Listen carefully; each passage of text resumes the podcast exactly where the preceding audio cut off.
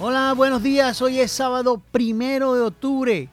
Bendecido día, primer día del mes de octubre. Van pasando los breves rapidito y un saludo especial a todo el suroccidente de Barranquilla que nos escucha. También nos pueden escuchar por www.bocaribe.net o si están fuera del país nos pueden escuchar por www.radio Garden Bocaribe Radio Barranquilla. Hoy primero de octubre le damos la bienvenida a todo el suroccidente y queremos hacerle un homenaje a este muchacho que boxeador, el señor Luis Quiñones, que, que tuvo pues un desenlace fatal. Le damos la bienvenida a todo el suroccidente, estamos con ustedes, tendremos aquí un especial, tendremos a un abogado también que nos va a hablar sobre lo que puede ser en cuanto a, ¿cómo es? a justicia se refiere o lo que se le puede aplicar a, una, a, un, a un senador o a una persona pública que haga escarnio público o que haga temas controversiales en la calle o tenga, digamos, conflicto con personas que no tienen que ver con el caso. Buenos días, este es Magazine Comunitario Bocaribe Radio en los 89.6.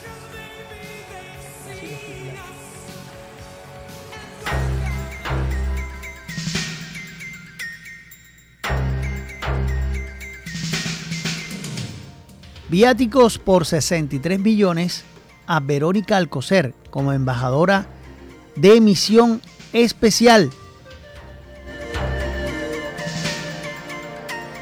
Isagen se comprometió a hacer descuento a los operadores de la costa.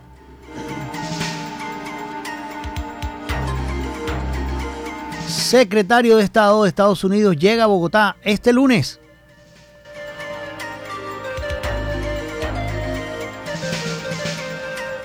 Procuraduría abrió investigación disciplinaria contra senador Ale Flores.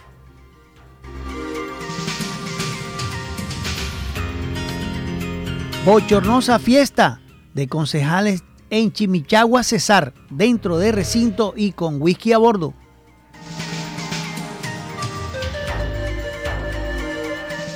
Jubergen pide al gobierno, el boxeador colombiano, que barranquillero que está aquí, que pues está de sede aquí en Barranquilla, Jubergen, pide al gobierno cumplirle el sueño a Luis. Una casita para su mamá, le pide Jubergen al gobierno. Amor de mi vida, fue muy poco tiempo, fue el mensaje que le dio Nórida Rodríguez al fallecido Toto Vega, excelente persona Toto Vega. Shakira va a juicio por seis delitos. Fiscalía pide más de ocho años de cárcel. Por problemas logísticos, reprograman los diálogos regionales en el país. Y en el tema del día tendremos 15 días de gobierno Petro, pues lo que va ya. En 15 días ya llevaba cinco masacres, siete líderes asesinados. Tenemos la, digamos, el balance en cuanto a masacres de líderes sociales y personas que están comprometidas con la comunidad.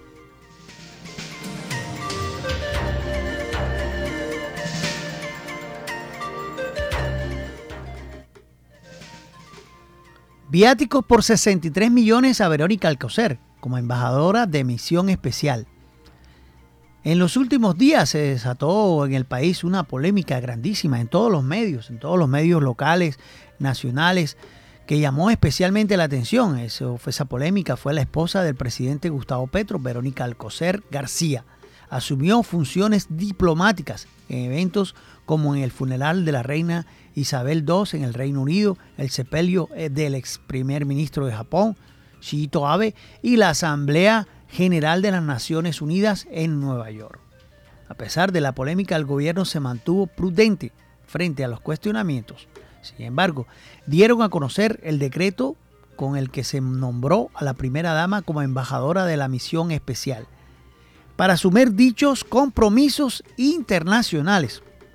Asimismo, se conoció cuánto le costaron las diligencias al Estado colombiano el Ministerio de Relaciones Exteriores cubre el valor total de, de los viáticos de la señora de Petro, correspondientes a 12.5 millones. así como los tiquetes aéreos en la ruta Londres-Nueva York, Tokio-Bogotá, cita el decreto 1893 del 14 de septiembre del 2022. En total, por estos gastos se le reconocieron a la primera dama 63 mil millones, 63 millones 748 mil en viáticos. El gobierno le dio a la primera dama un total de 7.440 dólares, que a un TRM, o sea, a un TRM, un dólar normal, que está a 4.446, corresponden a, o sea, correspondería a, a 33 millones 80, más o menos.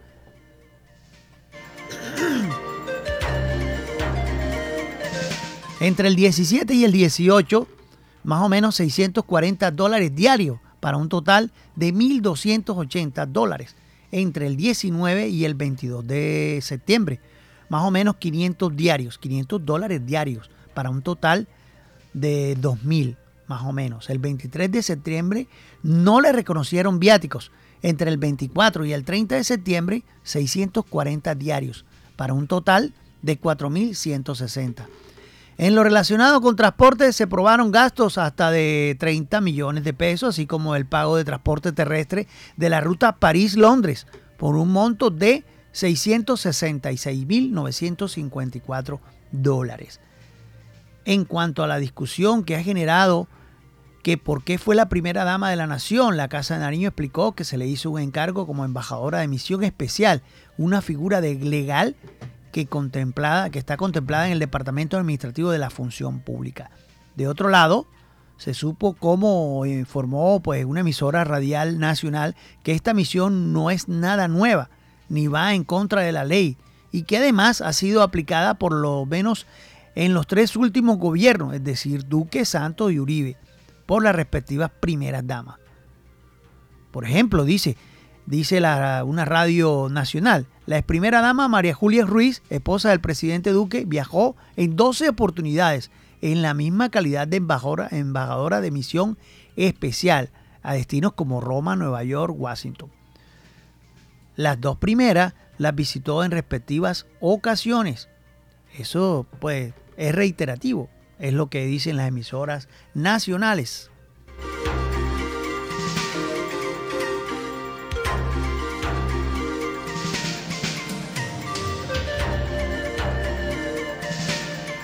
Isagen se comprometió a hacer descuento a los operadores de la costa, ya era hora. El senador de la República, Efraín Cepeda, informó este viernes que Isagen se comprometió a hacer descuentos diferencial y material a los operadores de la costa. Implica un descuento cercano al 10%, muy poco, según los contratos firmados, lo que ayudará a mitigar altas tarifas en la factura, indicó el congresista. Lo anterior, según Cepeda, se logró tras los debates en el Senado, celebrados este logro que se traduce en beneficios para el Caribe, de, casi el doble de que se está otorgando a otros operadores, puntualizó el congresista. Reiteramos la importancia de esfuerzos en otros eslabones de la cadena e, e, e insistimos, no se puede seguir cargando pérdidas negras a usuarios del Caribe, agregó el senador. Bueno, eso es lo que se viene para, la, para el descuento. El 10% me parece muy poco.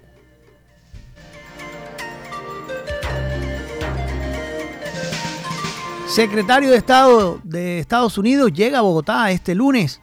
El secretario de Estado de Estados Unidos, Anthony Blinken, llegará a Colombia este lunes 3 de octubre para reunirse con el presidente Gustavo Petro. Confirmó la, en la casa, pues, la visita en la casa de Nariño. El funcionario estadounidense llegará a la base aérea Catán, donde será recibido por el canciller de la República Álvaro Leiva Durán. Blinken, quien se reunirá con el presidente Gustavo Petro, llega a Colombia para conocer de primera mano la posición del gobierno en temas claves como la lucha contra las drogas, la paz total y la protección de la Amazonía.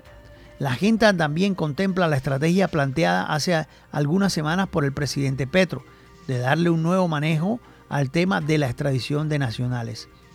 De acuerdo con el gobierno colombiano, esta estaría sujeta a la colaboración de, narcotraficantes con las autoridades para entregar rutas e información que ayude en la lucha contra las drogas.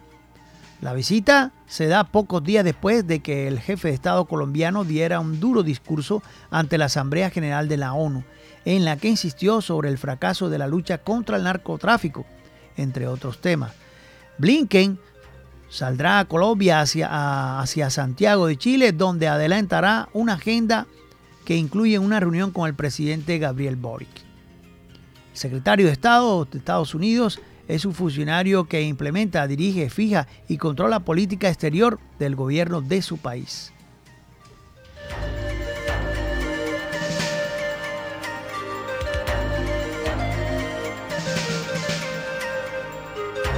Y la noticia que queríamos escuchar, porque no, no puede ser que llegue una persona al poder a ser senador, concejal y viva haciendo escándalos. La Procuraduría abrió investigación disciplinaria contra el senador Alex Flores.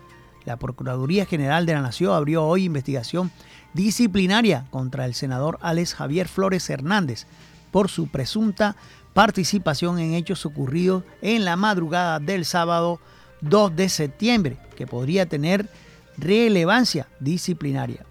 Según los hechos disciplinarios relevantes consignados en el auto de apertura proferido por la Sala Disciplinaria de Instrucción de la Procuraduría, el senador pudo haber agredido verbalmente a miembros de la Policía Nacional, a quienes en reiteradas ocasiones les habría expresado que en menos de 24 horas estarán trasladados y echados de la policía Igualmente habría utilizado bienes del Estado de manera indebida durante su permanencia en la ciudad de Cartagena. Flores Hernández habría ejecutado actos de violencia verbal contra los referidos servidores públicos, al proferir expresiones injuriosas, calumniosas contra ellos. Además, habría utilizado bienes del Estado de manera indebida y podría haber ejercido las atribuciones de su cargo para un propósito diferente a los previstos en su condición de senador de la República. Entre las pruebas ordenadas están los testimonios de los miembros de la Policía Nacional que se encuentran en el lugar de los hechos. También ordenó realizar inspección al comando de la policía, al hotel donde se hospedó el congresista, el congresista y otras entidades públicas para establecer si alguna de estas facilitó medios de transporte al mencionado senador.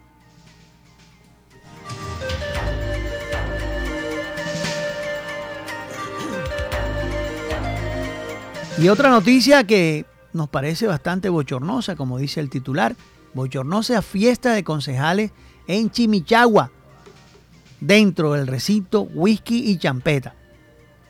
Qué feo. Bochornosa, así se puede calificar la fiesta que protagonizaron los concejales de Chimichagua, Cesar, dentro del recinto donde se sesionaba. El hecho quedó grabado en video, el cual es viral en redes sociales. Whisky, champeta, borrachera de los cabildantes en medio de la rumba. La indignación en el departamento es total. Y el presidente del consejo salió a dar la cara.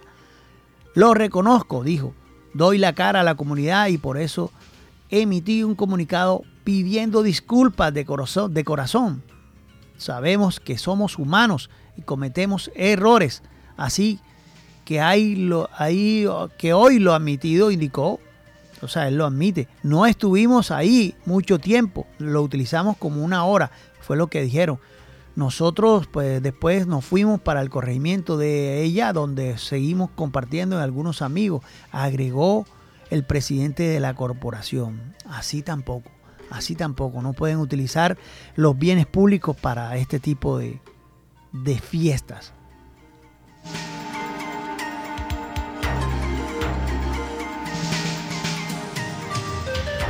Y lo que le pide Juvergen, Juvergen, el gran boxeador mini mosca, Juvergen Martínez, pide al gobierno cumplirle el sueño a Luis, a Luis Quiñones, una casita para su mamá, es lo que pide Juvergen. Juvergen Martínez, el campeón latino del, peso mosca del Consejo Mundial del, de Boxeo, recordó esta noche, eh, pues la noche de ayer, a su pasado viernes, a su amigo Luis Quiñones, a quien llegó a despedir a la funeraria Los Olivos. Antes del cortejo fúnebre, antes de que pues, se fuera para Barrancabermeja, en donde será sepultado, dijo que hoy el boxeo nacional está de luto por lo acontecido con Luis Quiñones. Nos sentimos entristecidos, venimos a acompañar a los familiares y amigos que han hecho estado, bueno, que han estado pendientes. Luis Quiñones, te damos, te damos esa trompeta de despedida, amigo. Un minuto de silencio por Luis Quiñones, que trató de llegar a ser campeón, pero ya eres un campeón para Dios.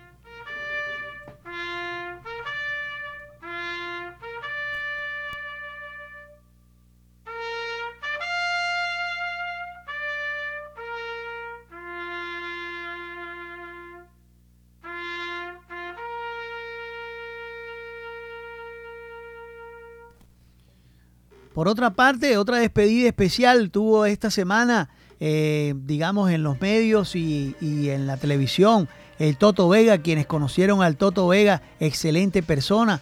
La señora Nórida Rodríguez lo despide muy efusivamente con este mensaje, amor de mi vida, fue muy poco tiempo. El mensaje de Nórida Rodríguez al Toto Vega. La reconocida actriz Nórida Rodríguez se despidió de su esposo, el también actor Toto Vega, fallecido de un infarto la madrugada de, este pasado lunes, en un emotivo mensaje que compartió en sus redes sociales este martes.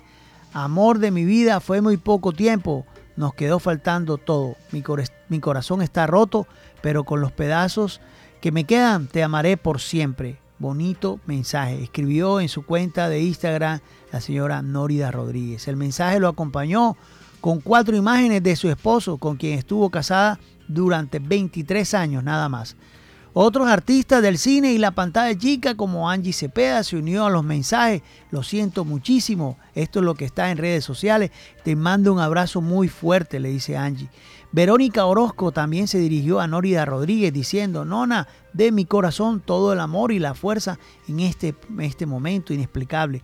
Te abrazo con todo el amor, al igual que Juan Pablo Espinosa, a quien dijo, te amo mi nona, te acompaño en tu dolor, aquí siempre contigo y Juli. Los dos reconocidos artistas que han protagonizado novelas, series, películas nacionales y, extranjeras fundaron y dirigieron lo que fue el Festival de Cine en, en, Santander, Festival de Cine Verde de Barichara, Santander. Se llama Festiver porque el festival sigue, claro que sigue. El arte y lo que dejó el Toto Vega tiene que seguir. Municipio santanderiano en donde había fijado su residencia. En el certamen que celebraron este fin de semana, el Toto Vega fue el encargado de intervenir en el discurso de clausura. Que este sea el motivo del festival, que cambiemos nuestra forma de pensar, que abramos un espacio para los grandes realizadores y para la gente que se quiere acercar. Así, de ahora en adelante, ustedes salen a ser los embajadores del Festiver. Hasta la próxima, fue lo que dijo el Toto en su discurso. El Toto Vega se fue, pero dejó un legado especial de teatro en, en Barichara que se llama Festiver.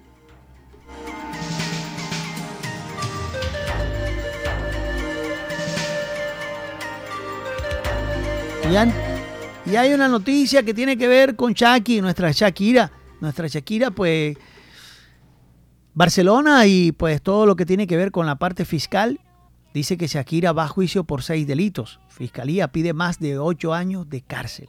La cantante colombiana Shakira irá a juicio para responder por seis delitos contra la hacienda pública española, por lo que la Fiscalía le pide en total ocho años y dos meses de cárcel y una multa de 23.8 millones de euros que según sé yo creo que ya pagó. Una jueza acordó este martes de apertura del juicio oral al artista para que sea juzgada en la audiencia de Barcelona, acusada de defraudar 14.5 millones de euros entre los años 2012 y 2014, simulando que no residía en España. Shakira ya pagó la cantidad que la agencia tributaria de España le exigía más otros 3 millones de euros e intereses a los que le impide que tenga que sentarse en el banquillo a instancias de la Fiscalía. El pasado mes de mayo de este año, la audiencia de Barcelona avaló la decisión del juez de enviar a la cárcel a la colombiana a juicio ante los indicios de que residía en España de manera habitual entre los años 2012 y 2014. Primero en la capital catalana y después en la vivienda de la cercanía o la localidad de Esplugués, eso es de Yugar, que compró en su expareja el futbolista de Barcelona, Gerard Piqué, a través de una sociedad. Según el Ministerio Público, esa vivienda constituyó al domicilio familiar del artista cuyas estancias fueron de España durante ese tiempo lo fueron por motivos profesionales, con una duración muy corta, a excepción de la temporada en que participó en el programa estadounidense The Voice. La acusación la mantiene, la mantiene pues la Fiscalía Española, que al haber residido en España más de 183 días del año, Shakira era residente fiscal en España y tenía la obligación de tributar por la totalidad de su renta mundial, tanto respecto a la IRE, de la IRF, que se llama Impuesto sobre la Renta de las Personas Físicas, como el impuesto del patrimonio. Para evitar hacerlo, según la Fiscalía, Shakira utilizó un entramado societario con sede en las Islas Vírgenes Británicas, Isla Caimán, Malta, Panamá, Luxemburgo, con el fin de ocultar su renta y su patrimonio. La Fiscalía sostiene que el plan de la cantante consistía en que sus empresas figuraran formalmente como titulares de las rentas, mientras que ella solo costaba en último lugar y algunas sociedades radicadas en paraísos fiscales a las que fueron a pasar la mayor parte de sus ingresos. Asimismo, asesorada por varios profesionales en los años 2008, 2012, 2013, en autoridades fiscales de Luxemburgo, los denominados tax ruling, para fijar unas condiciones específicas y privilegiadas de tributación en estos años mantiene el Ministerio Público Español. Con pruebas le tienen todo a, a Shakira y ojalá tenga mucha suerte en lo que se le viene.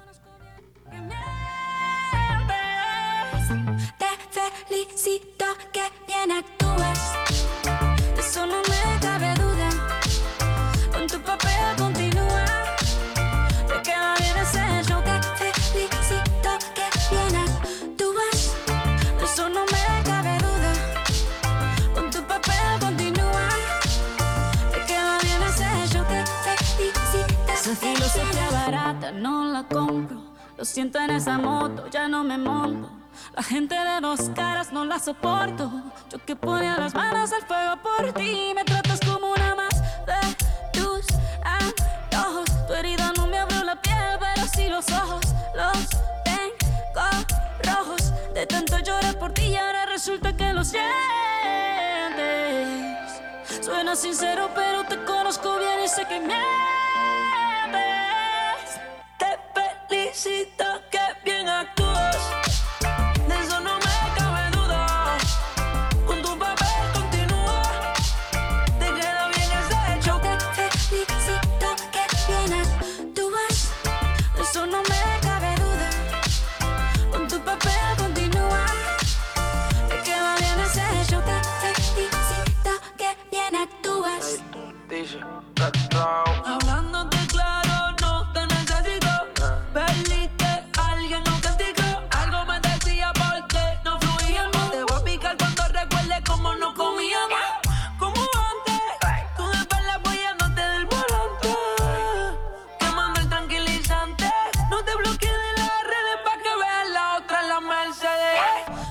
cuentes más historias, no quiero saber.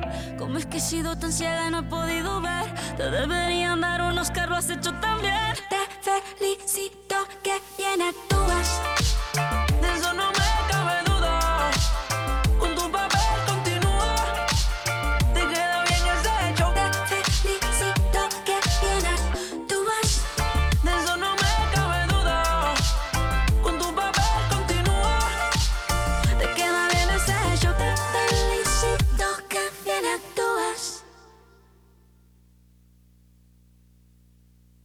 En Magazine Comunitario Bocaribe Radio en los 89.6 del FM.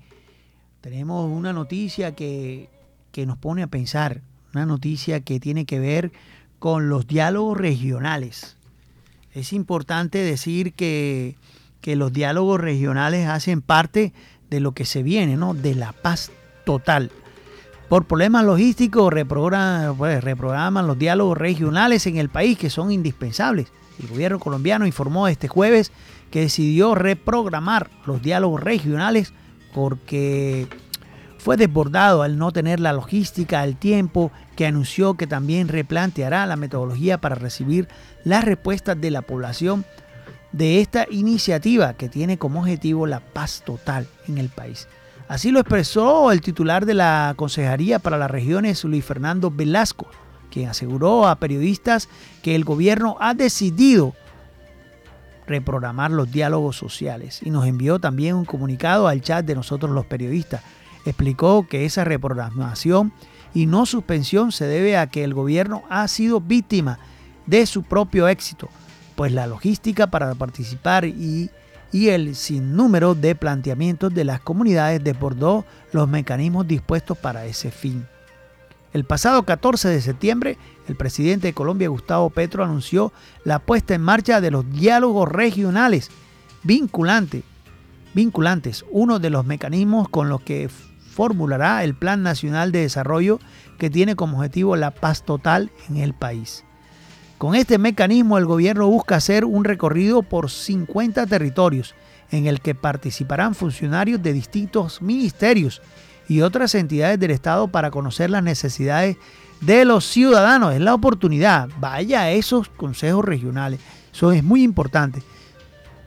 El consejero Velasco dijo que luego de que el desarrollo, el primero de esos diálogos regionales en la localidad caribeña de Turbaco, en Turbaco, en el departamento de Bolívar, es el norte de Bolívar para los que no conocen, así como en otros pueblos se dieron cuenta que la participación era muy alta y por eso hicieron la autocrítica, porque la idea es permitir la participación de las comunidades y eso no se estaba logrando. El programado para Cali, capital del departamento del Valle del Cauca, para el próximo sábado. Ya hay más de 5.000 personas inscritas, qué bien, para participar y van a aparecer muchísimos más. Y en el esquema de sistematización tenemos que hacer unos ajustes. Que vengan también al Atlántico los esperamos. Igualmente explicó que a los diálogos que se hace en centros urbanos por física falta de recursos no llegan a los delegados de las regiones más apartadas y por tanto no son escuchados. En esa dirección aseguró que se están estudiando los mecanismos para disponer de los recursos económicos necesarios para ayudarlos transporte al lugar en donde se realizan las actividades. Eso es lo que viene para los diálogos regionales.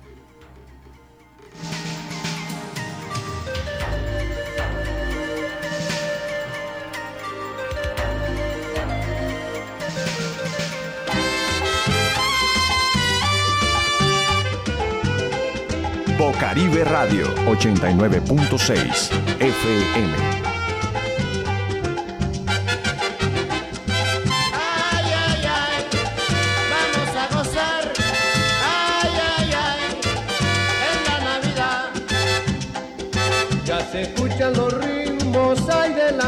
Ya la gente se llena de felicidad.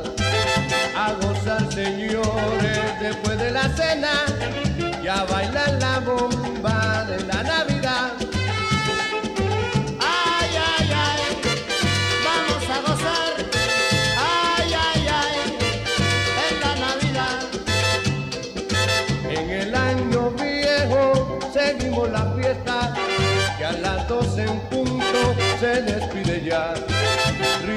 alegría, lloran de recuerdo. Viene el año nuevo, no sé qué traerá.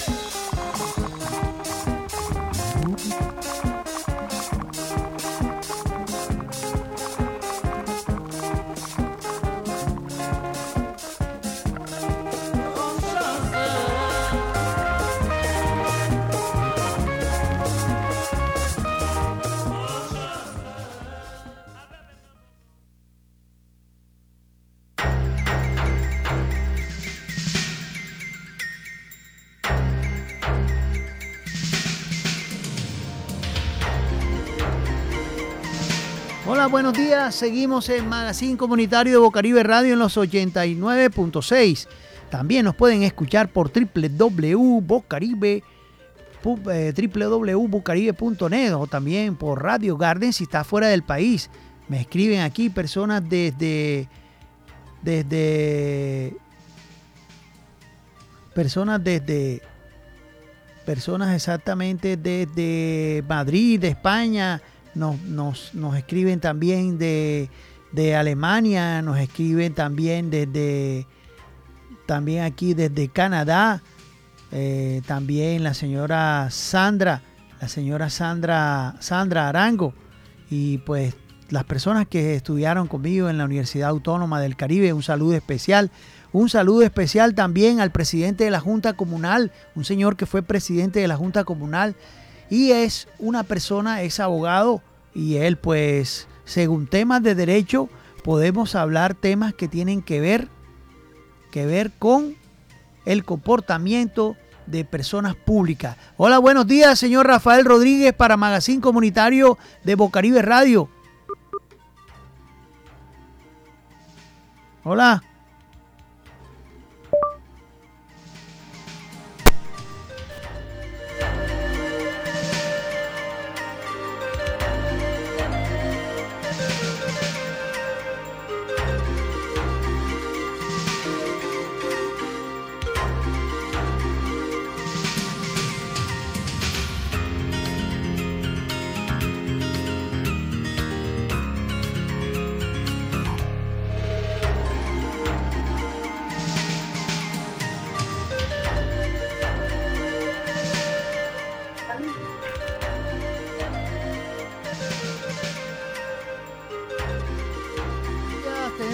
Aquí en exclusiva a un abogado que nos va a hablar de la parte jurídica, de lo, que es el tema del comportamiento de una persona pública. Hola, buenos días, señor Rafael Martí, Rafael Rodríguez, de aquí del barrio La Paz, un abogado experto en todo lo que tiene que ver con estos temas públicos. Buenos días, señor Rafael, que por cierto va a lanzarse a DIL por el barrio La Paz, me ha comunicado. Buenos días, señor Rafael. Eh, Muy buenos días, Guido, mi amigo. Un placer. Gracias, buenos días, Rafael. Pues pidiéndote a ti la parte, digamos, jurídica que tiene que ver con estos comportamientos que nos toca ver, o sea, porque nos, nos produce un poquito de... porque hay, hay parte donde uno puede divertirse sanamente eh, con su familia o en un sitio público o abierto al público o cerrar el sitio para no hacer escándalos en recintos públicos que nos toca pagar a nosotros como contribuyentes, como personas públicas, nos toca pagar al gobierno, ¿verdad? Porque eso es de nosotros, no es de nadie, eso es público, ¿verdad?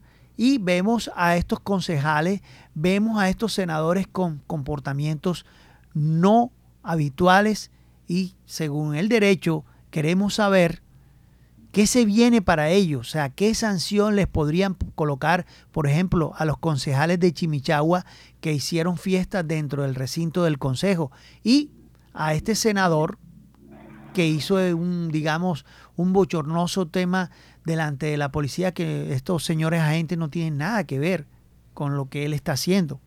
Y los llegó a, como es, a retar de una forma agresiva y casi hasta, digamos, quererle pegar a estos señores servidores públicos.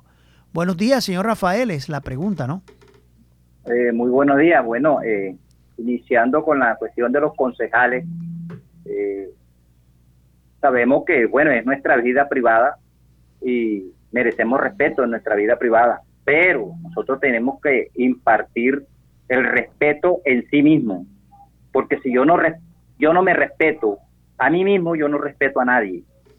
Y Correcto. Una persona pública como ellos, un congresista o un concejal, se deben a su pueblo quien lo eligió. Y quien no lo eligió también, muy a pesar. ¿Por qué? Porque por lo menos votaron por otro candidato, no votaron por él, pero ejercieron su ejercicio libre al voto. Entonces ese concejal o esos concejales, eh, ahí se ven en, la pena de, de una, unas sanciones disciplinarias, porque de pronto no a su trabajo o al ejercicio como concejal, no. Es más, eh, hicieron la fiesta en el recinto, porque ellos posiblemente pueden hacer un compartir sanamente en el recinto del consejo, pero es que el recinto del consejo no es para bochornos, no es para fiestas con alcohol, porque es. ahí es donde se debe el respeto a sí mismo. Si ellos irrespetan como concejales el recinto del consejo, ¿qué se deja para un particular? ¿Qué se deja para un desletrado? Así es. Entonces, ellos están en pena pues de unas sanciones disciplinarias. Disciplinarias. Ahí se ve pues eh, que debe de estar al frente la Procuraduría con esos bochornos de esos concejales. Sí, en ya. cuanto a, al congresista, hombre, Sí. igualmente el congresista son elegidos popularmente por una masa que cree o creemos en ellos y por lo tanto merecemos respeto. Valga la redundancia o valga la comparación sin ofender a nadie, lo que está sucediendo con el, el fulano o congresista que es representante a la Cámara Polo Polo por las negritudes. Imagínate que las negritudes están arrepentidos, pero ya uno en esos casos, ya para qué el arrepentimiento Así no es. nos arrepin- no suframos de arrepentimiento de lo que hacemos, suframos de arrepentimiento de lo que no hacemos, que por lo Correcto. menos él salió malo o no salió malo, él ya era malo Sí. en cualquier sentido, entonces ya lo conocen. Entonces, en cuanto al congresista o a los congresistas, ahí está también Procuraduría disciplinariamente. ¿Por qué? Porque ellos son ejemplos de una sociedad. Ellos son hacedores, legisladores de las leyes en Colombia. Entonces, por lo tanto, también debe de recaer eh, una sanción disciplinaria, una investigación muy a fondo, no como hacen aquí en Colombia, que es por encima, que es por, por los laditos, y miran primero quién es el padrino político para ver si lo sancionan o no lo sancionan. Esas sanciones ante la Procuraduría, que son procesos disciplinarios, ¿no? Como se le abre también a la policía, a todos los, a todos los, digamos, empleados del Estado. Son procesos disciplinarios que, que en el caso de la Policía Nacional, pues es un juez penal militar, en este caso es un juez de la justicia ordinaria que lleva el caso porque hay una investigación o un debido proceso, ¿cierto? Pero queremos saber, señor Rafael, más o menos cuánto serían las penas de estos disciplinarios, porque son procesos que demoran, ¿cierto? Sí, sí demoran, pero es que depende también, depende también la, la falta, la falta que cometan. Ok, ok. O sea, puede ser suspendido del cargo. Puede ser suspendido del cargo. Por ejemplo, en el caso de los concejales, eh, vemos que la actitud que tomaron de, de fiesta en un recinto público les puede costar el puesto, ¿no? O pueden ser sancionados o retirados Sí, del sí, cargo, claro, ¿no? claro, o sea, claro, porque ellos pueden ser sancionados y depende el grado de la, de la falta, entonces ahí lo, lo califica, Correcto, correcto. el Bueno, grado de la, de la falta. la disciplina hace parte del buen funcionario y de toda persona, señor Obviamente, es que, hay- es que ahí depende todo, es, como uno en el hogar. En el hogar, si, si nosotros no tenemos disciplina en nuestro hogar, ¿Qué vamos nosotros no tenemos disciplina en ninguna otra parte. No, y que vamos a esperar de nuestros hijos si no mostramos disciplina, si no mostramos un buen ejemplo. Exacto. Si yo no temo, yo no tomo, no, no tengo una vida desordenada, pero de pronto llevo una vida tranquila, mi hijo va a ser así. Va a ser así. Somos el ejemplo del hogar. el reflejo, somos el reflejo. Somos el reflejo.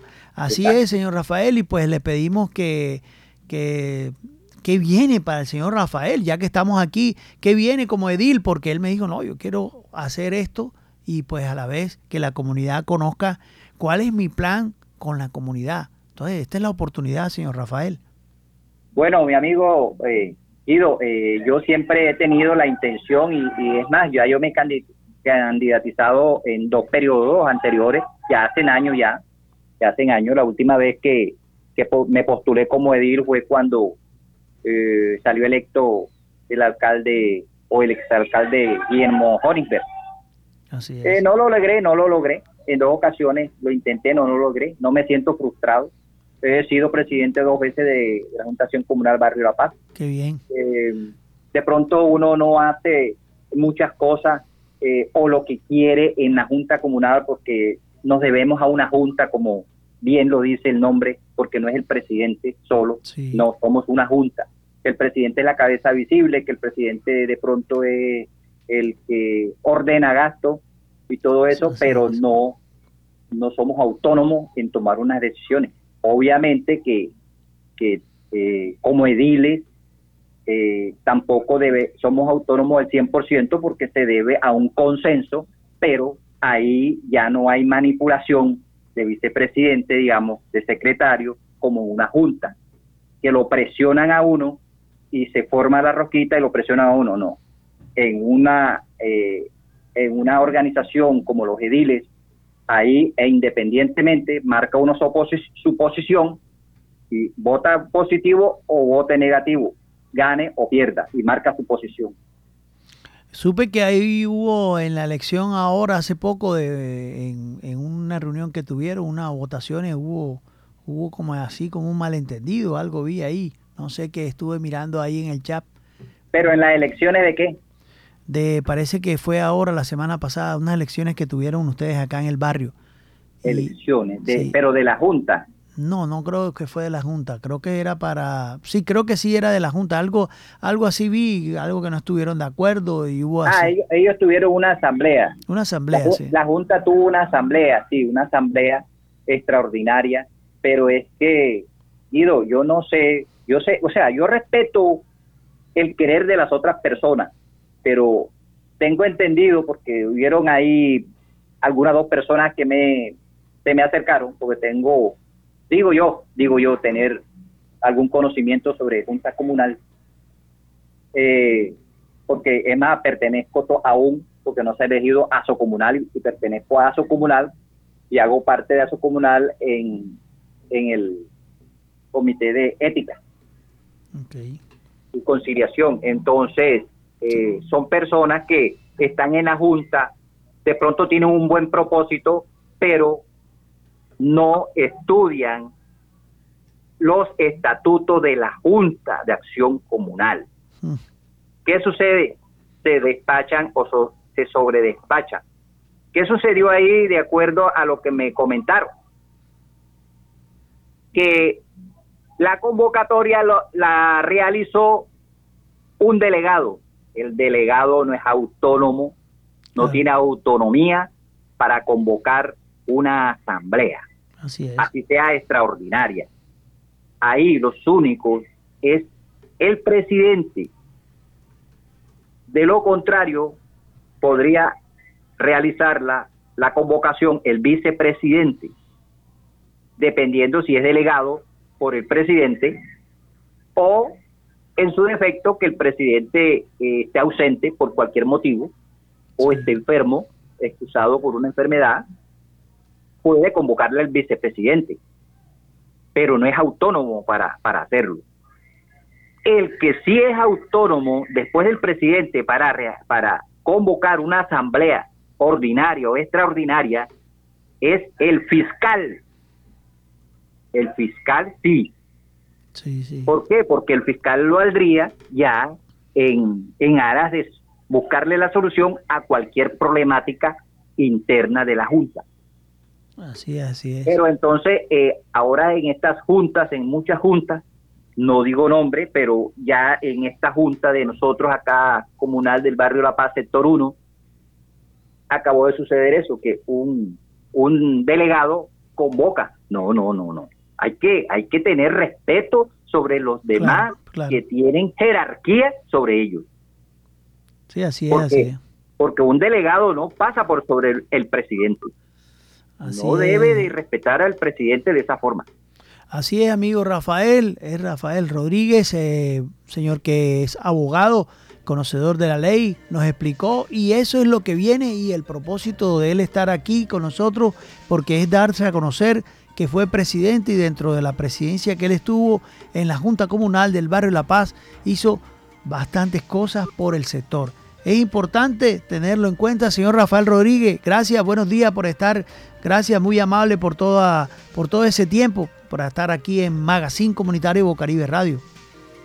Bueno, muy, muy agradecido por tenerme en cuenta y sí, de pronto no, eh, gracias por esas palabras que a veces uno en la Junta quisiera hacer mucho, quisiera hacer demasiado, pero a veces, a veces no se hace nada, nada Sí. por esa, esas talanqueras, por eso, Sí. esas zancadillas que le hacen a uno, Claro, que, claro. que quieren ostentar el cargo, pero no sé para qué, porque son ausentistas.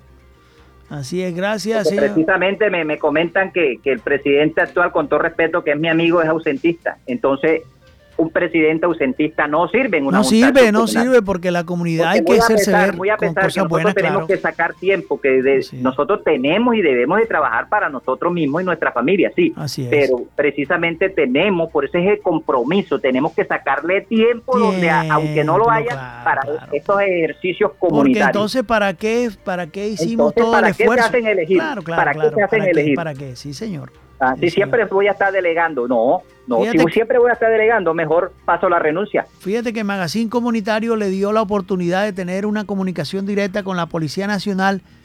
Aparté aquí el auditorio en Biblio, Bibliopaz y no vienen. No vienen a las reuniones. Entonces, No, si son presidentes de las juntas comunales, entonces, ¿para qué se hacen elegir si no van a estar pendientes? ¿Y para qué me dicen a mí, búscame comunicación directa con la Policía Nacional porque queremos mejorar? Pero resulta que no vienen, señor Rafael. Esa es otra lo- cosa que no me tiene lo peor, contento. Guido, lo peor, lo peor es cómo se eligieron.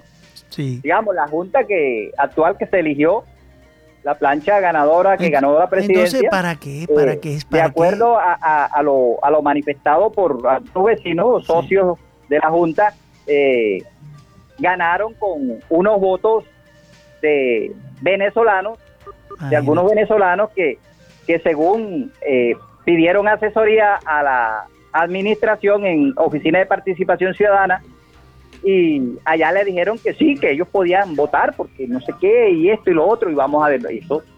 Pero nadie impugnó, nadie. Entonces, lo que inicia mal, mal termina. Lógico, termina mal. Entonces hay que pedirle a que, a que, a que hagan más por la comunidad, a que vengan en las reuniones con la Policía Nacional. Después no se quejen de que el barrio está inseguro, de que están atracando. Si no le comunican nada a la policía, ni quieren ni, ni presionan a la policía para que le arreglen las cámaras y coloquen botones más de pánico. Entonces no me digan más nada a mí para que haga Sí. esa comunicación directa. Yo soy un puente, pero aprovechenme porque así no. Así no es. Gracias, señor Rafael, muy amable. Eh, no es usted presidente, pero gracias por esas palabras, porque el ausentismo dentro de la comunidad no sirve, hay que hacerse ver. Si son presidentes de las juntas comunales, por favor colaboren y tengan más, más digamos, más responsabilidad ante, digamos, el- lo que tienen que hacer.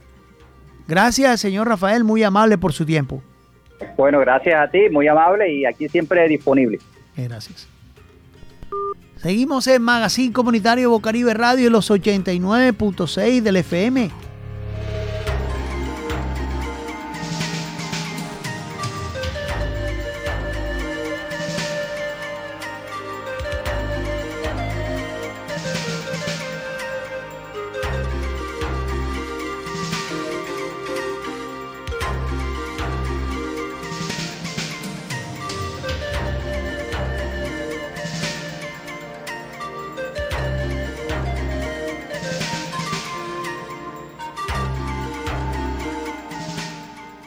Seguimos en Magazine Comunitario Bocaribe Radio en los 89.6, primer sábado del mes.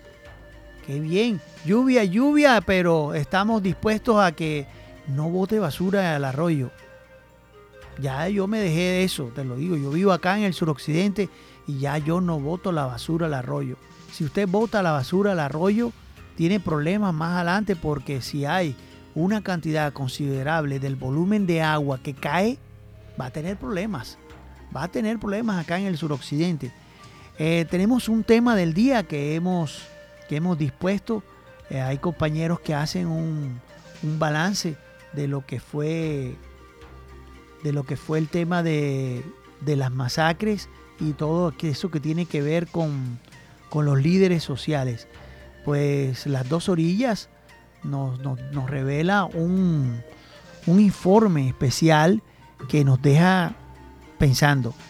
En lo que iban, pues ya, pues ya sabemos que van desde agosto, septiembre, un mes y pico, pero a los 15 días de gobierno de, de Petro, cinco masacres, siete líderes asesinados y 150 familias desplazadas.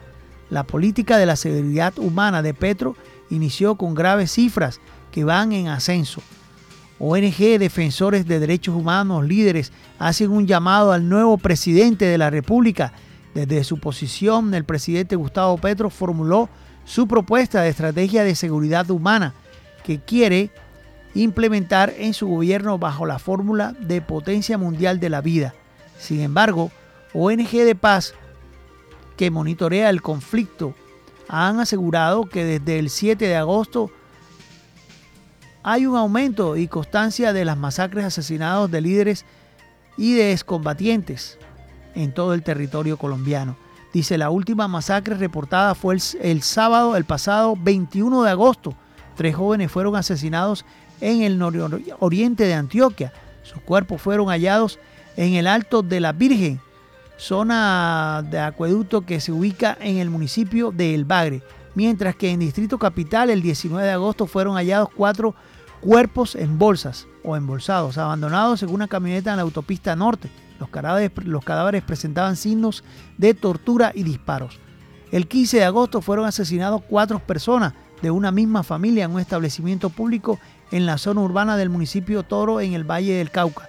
Mientras que el 12 de agosto fueron masacradas tres personas en la vía que conduce entre Cimití y San Pablo Bolívar, en el Magdaleno Medio.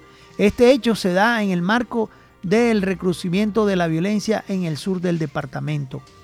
El mismo día, el 12 de agosto, fueron asesinadas tres personas en plena luz del día en el sector La Raya, que se ubica en Paraguachón, en el municipio de Maicao, La Guajira. Hombres fuertemente armados acribillaron a grupos de personas que partían en el sitio. Siete líderes sociales asesinados y un excombatiente en 15 días de gobierno. El pasado viernes 19 se conoció la muerte de dos líderes sociales, el primero en Puerto Wilches, norte de Santander. Fue hallado en el cuerpo de Carlos Rincón, presidente de las juntas del municipio y actual representante de la Bolsa de Empleo de Afesahuil. El otro caso era el asesinato de Elmer Lenin Guerra Castro, líder comunal que había sido secuestrado junto a su esposa Elmer Lenin, era el coordinador de trabajos comunitarios de la Junta de Acción Comunal de la Vereda del Carmen en el municipio de Remedios, Antioquia. Un día antes, es decir, el 18 de agosto, pero en Uribia, La Guajira, fue asesinado el líder social indígena, Maritón Husayú Ipuana, quien era una autoridad tradicional indígena y miembro activo de la ONG Nación Guayú. Un grupo armado ingresó a la comunidad Marirón, Malirou para amenazar a los habitantes y luego proceder al asesinato de Maritón. El 10 de agosto, en Cauca, norte de Santander, fue asesinado el profesor Edgar Rodríguez Corredor, quien se desempeñaba como docente en el Instituto Técnico Guaymaral. El líder social pertenecía a la Asociación Sindical de, de Instituciones Norte Santanderiana, mientras que el 9 de agosto fue asesinado Javier Usechi, líder ambientalista que daba refugio a animales sin hogar. Su cuerpo fue hallado en la zona rural El Águila del Valle del Cauca. Y si sigo, me voy a cansar y no voy a terminar el programa. Es pensante decirle al presidente de la República que sí siguen asesinando líderes comunales, líderes sociales. Este fue el Magazine Comunitario de Bocaribe Radio en los 89.6.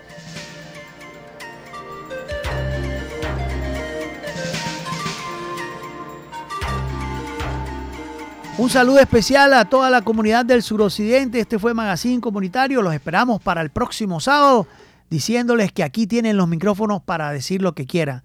Lo que quieran. Cualquier denuncia pueden venir aquí a Magazine Comunitario, aquí a Bibliopaz. Gracias, buenos días.